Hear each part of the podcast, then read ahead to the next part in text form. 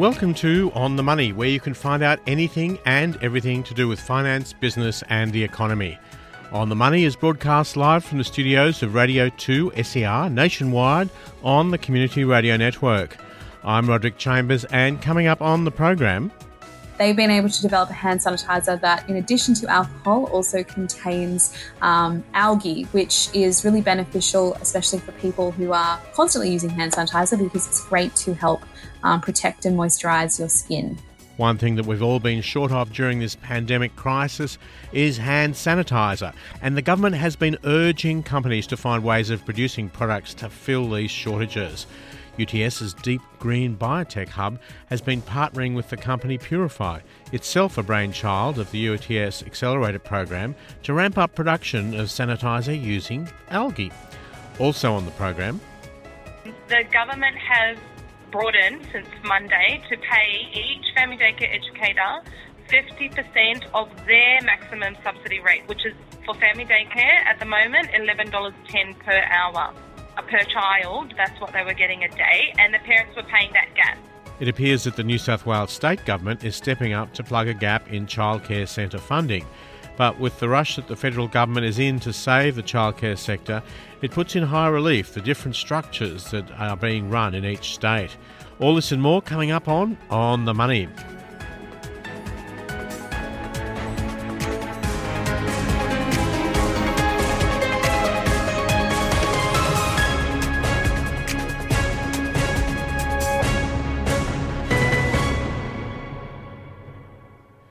But first, Prime Minister Scott Morrison was conferring with South Korean President Moon just a few days ago, and the subject coronavirus. South Korea was early on a victim of this terrible pandemic, with infection levels spreading rapidly, initially due to the mobility of an evangelical group who were gathering together in large, easy to infect groups. But the response was swift and decisive. And they were one of the first countries to see daylight in, in, the level of infections. I asked Tim Harcourt, the airport economist who was in Korea when the pandemic first started, why Scott Morrison was talking with President Moon now. Well, South Korea and Australia um, are pretty close on international matters. You could say they are soulmates. If you think about APEC, uh, when Bob Hawke was Prime Minister, when you think of the global financial crisis, uh, was really uh, Kevin Rudd and the uh, South Koreans that got uh, uh the G20 and the finance ministers' meetings into gear. So uh, they've been a great ally for Australia, particularly uh, at international economic diplomacy. And we've had a free trade agreement for a couple of years now. How's that going?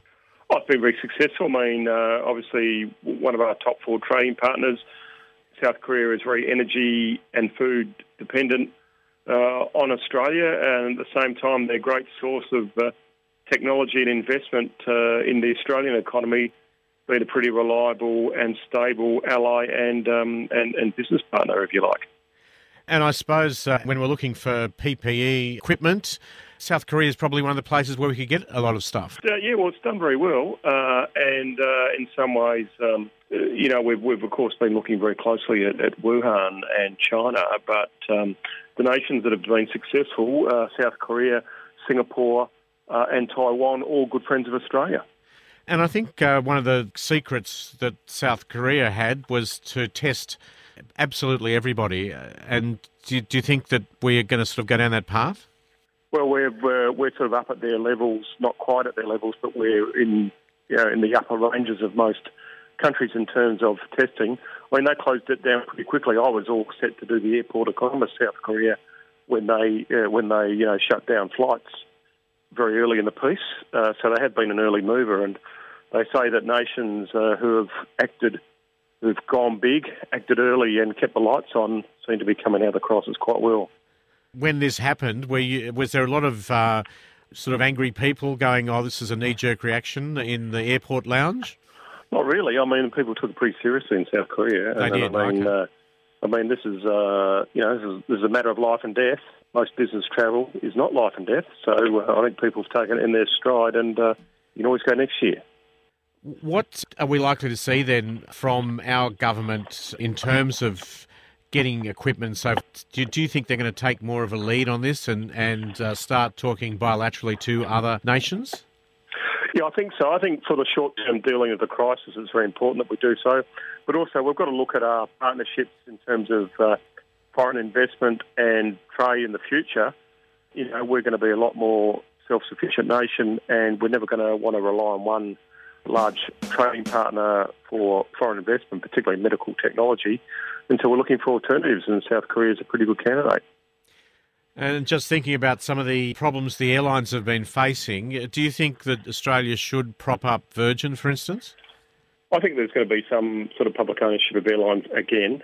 Uh, obviously, Qantas did pretty well for 75 years as a public owned entity, uh, so having some sort of public in- investment in them again is not going to be a problem. And well, Virgin, you need a two airline system. Uh, I don't know to what extent their parents uh, can tip in some more money. I think they probably can, but there's probably a bit of positioning going going on because uh, people always try and get someone else to pay if they can. And when do you think we might be flying again? Next year, provided they find a, a vaccine within the next three months. Uh, if that happens, then I think I think that's quite quite feasible. But I'm not one of these people wanting people to relax on a lot of the provisions that we've put in because they've been very successful. We're saving lives. Australia's doing quite well, uh, so I wouldn't be uh, be relaxing things just yet.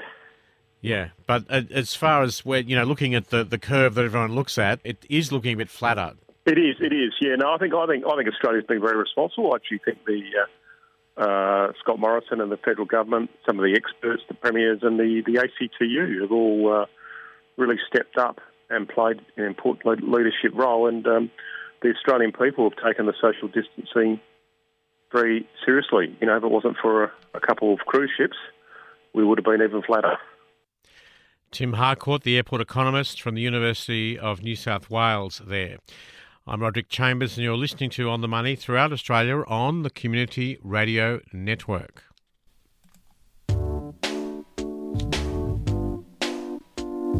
On the Money, hedge your bets and stay tuned.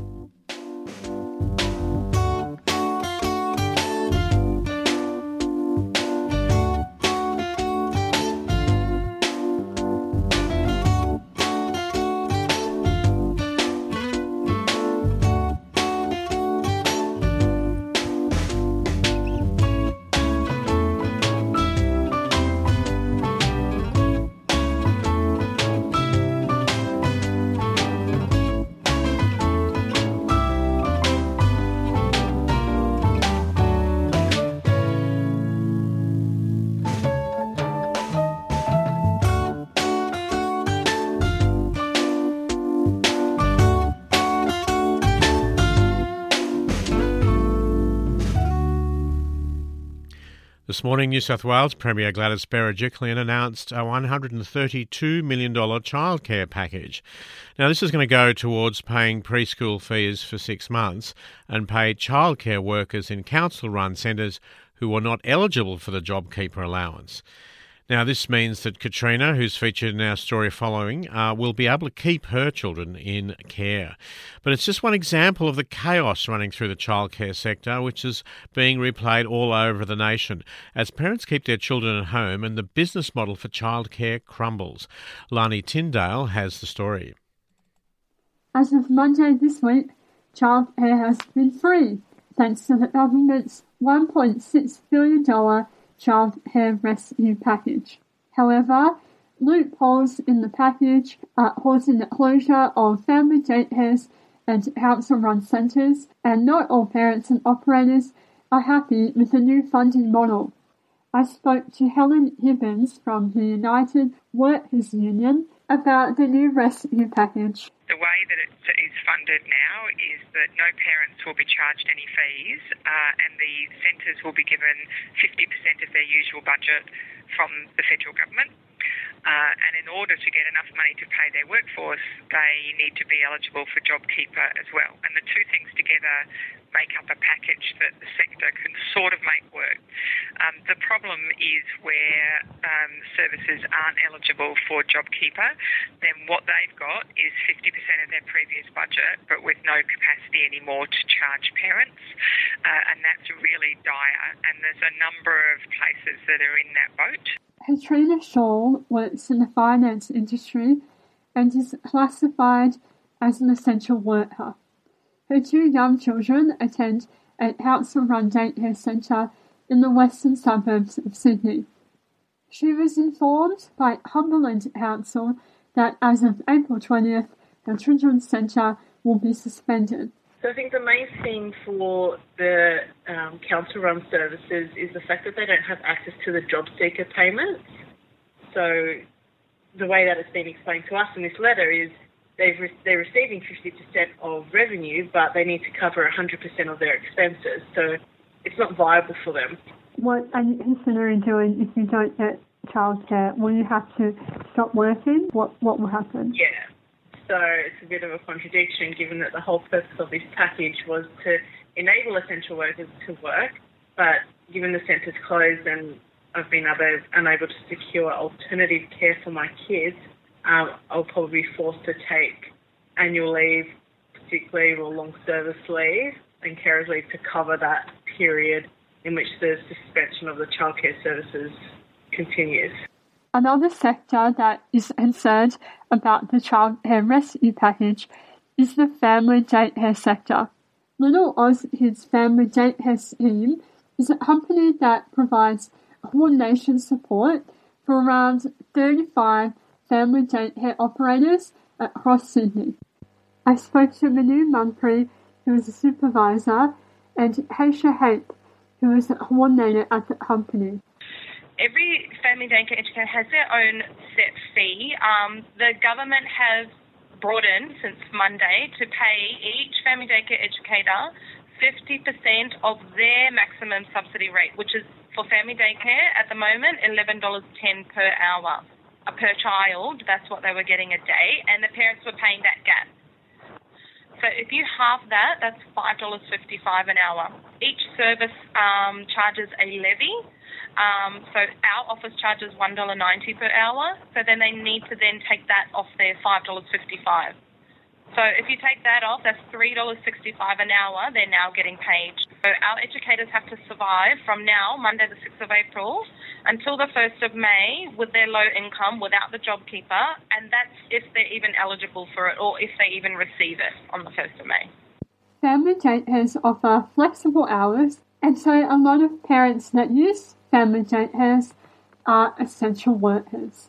A typical centre will be between 7am to 6pm open, whereas family daycare can operate at any time. The payments that childcare operators will receive will be based on enrolment figures from the beginning of March. If operators want to access the JobKeeper payments, they have to have had a reduction in income of 30%. Some services enormous drops in attendance and enrolments, and we've uh, heard a lot from those services who are really in crisis. The issue for centres that had pretty reasonable enrolments before the package was that they are now uh, in the same boat as everybody else, that they only get 50% of their previous budget from the federal government, but they may not be eligible for JobKeeper because in order to access JobKeeper, you have to be an eligible employer who has uh, had a significant downturn in your business.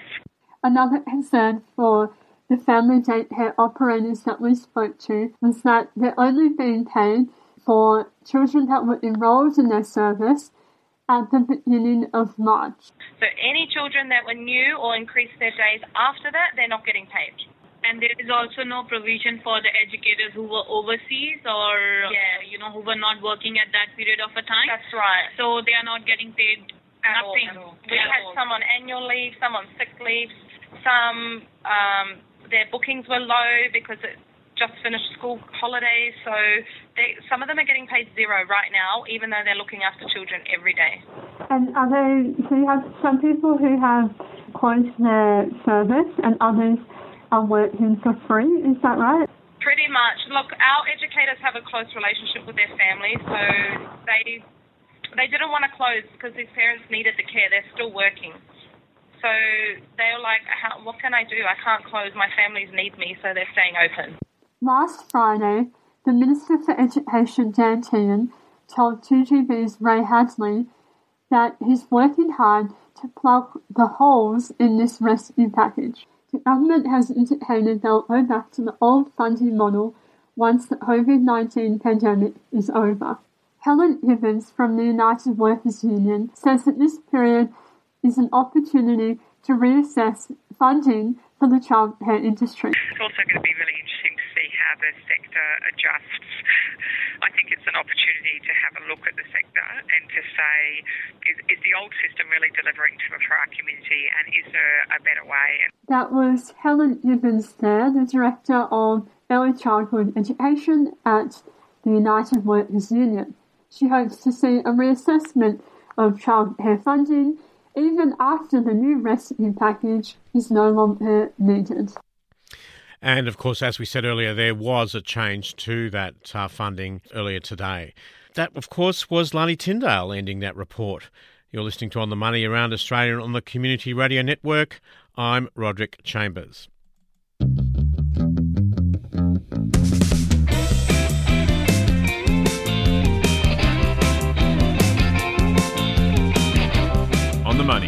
Ride the gravy train with us.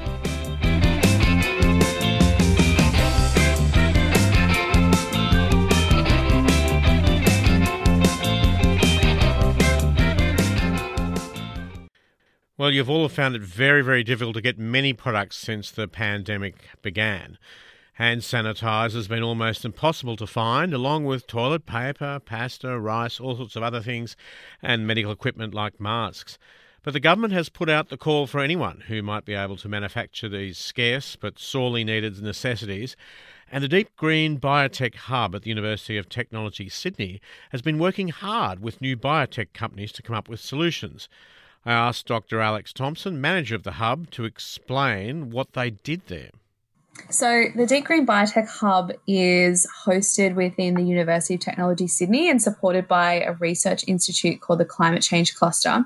We've been around for a couple of years, and really our mission is to help kickstart uh, the use of algae and algae biotech in New South Wales. So there's a number of different things we do with that. We run engagement programs, uh, we do a lot of industry and government engagement. And one of the, the big things that we do is we run an accelerator program for startups and small businesses called Greenlight. Right, and, and so part of this is you've been working with a company called Clara Lumen, is that right? Yeah, so Clara Lumen is one of our alumni from our second round of Greenlight, um, and they have a little spin off company called Purify Co. So Clara Lumen does all sorts of things. They make a lot of um, skincare products and uh, uh, cosmeceuticals, and they, they're looking at a number of different other products, some of them using algae. Um, and one of their spin off companies, uh, Purify Co., is uh, what we've been helping out with a little bit more recently. And someone's found out, I'm not sure who found this out first, that algae is, is a good way to sanitize hands. Yeah, so they've been able to um, develop a hand sanitizer. The hand sanitizer does contain alcohol, so just as any kind of commonly used uh, hand sanitizer would, because that's what you want to kill off any of those potential microbes and things that you may have on your hands. But they've been able to develop a hand sanitizer that, in addition to alcohol, also contains um, algae, which is really beneficial, especially for people who are constantly using hand sanitizer because it's great to help um, protect and moisturize your skin. And what is it about algae that's good for us?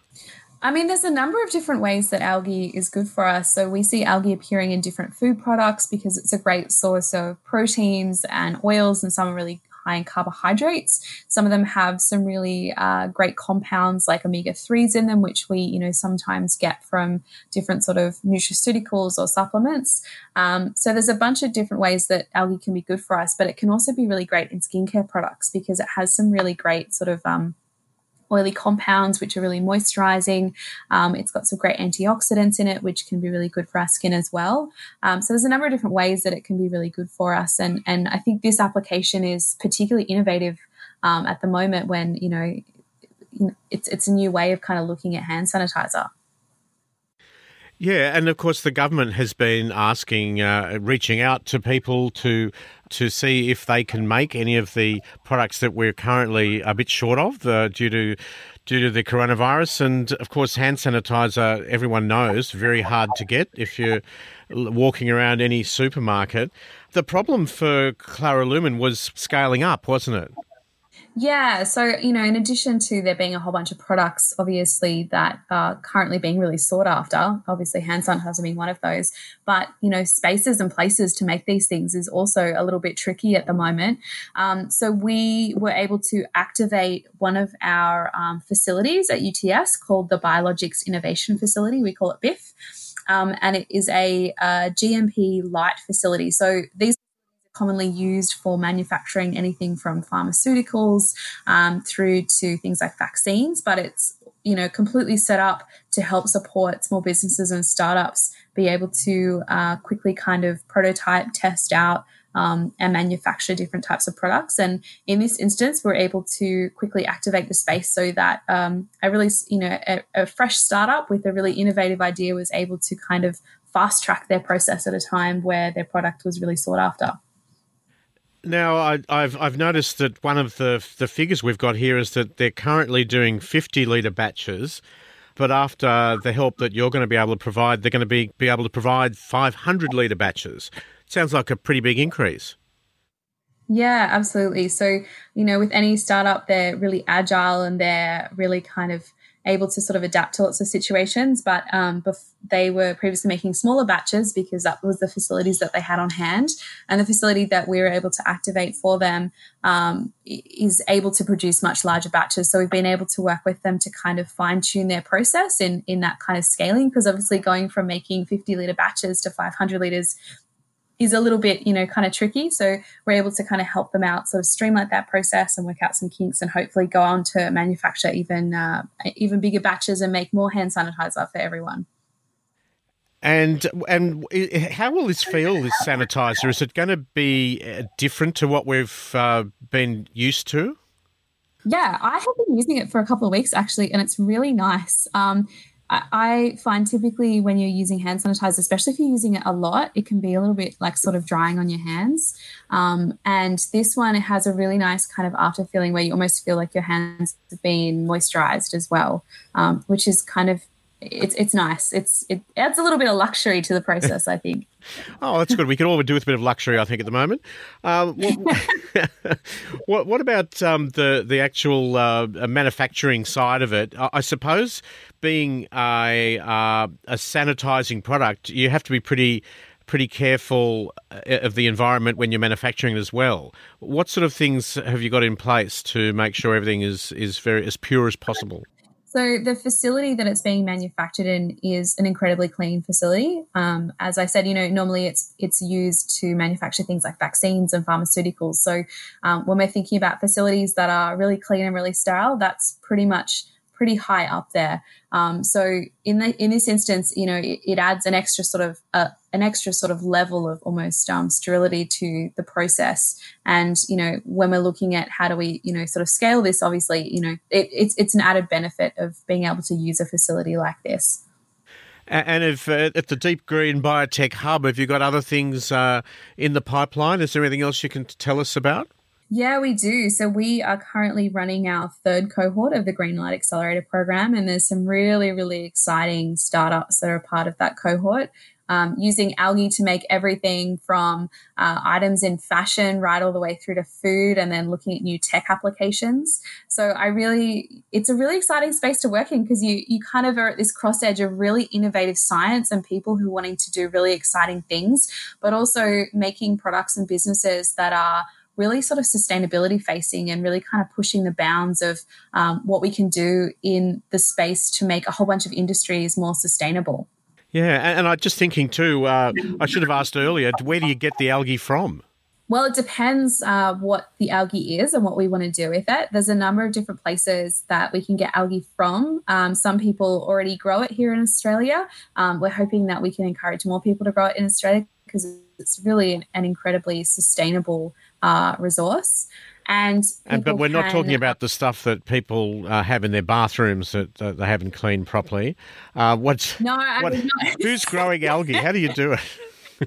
There's, there are a couple of people that already farm algae in Australia, so really? you kind of oh. think yeah, yeah, like uh, big outdoor ponds, and kind of um, they can have indoor systems that look like glowing sort of green vats. If you um, look up, there was a project launched by Young Henry's uh, earlier this year, where they're already growing algae on their brewery floor. So, as, a, as an example of how you could grow algae indoors, but there's certainly people and farmers across Australia who are starting to grow algae here in Australia uh, for applications for everything from food to therapeutics and um, supplements and even things like pigments and additives to food to make them uh, to, to kind of boost that nutritional profile. And they look a little bit like um, big kind of outdoor pools or uh, where they're kind of they're moving the algae sort of around or they can look like those sort of indoor systems like a big sort of caged vat um, very very sci-fi looking very cool. Um, I, I think they're awesome and there's there's really fantastic applications with those as well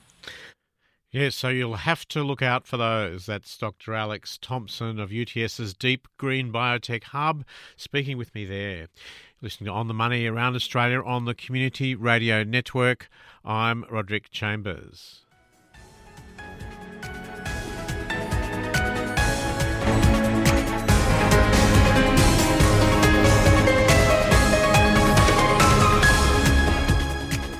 And that's about it for us on On the Money this week. Please tune in again next week to find out everything you need to know about finance, business, and the economy. Thanks to our producer this week, Lani Tyndale. The Money is produced in the studios of Radio 2 SER for the Community Radio Network and with the assistance of the Community Broadcasting Foundation. You can find all of our shows and stories at 2ser.com slash on the money. Subscribe to our podcasts. New episodes are coming out every week. Follow us on Twitter. Look for at On The Money to SER and find us on Facebook and Instagram. I'm Roderick Chambers. We're going to be back again next week to give you the inside running on all things financial. Please look after yourselves. Thanks for your company.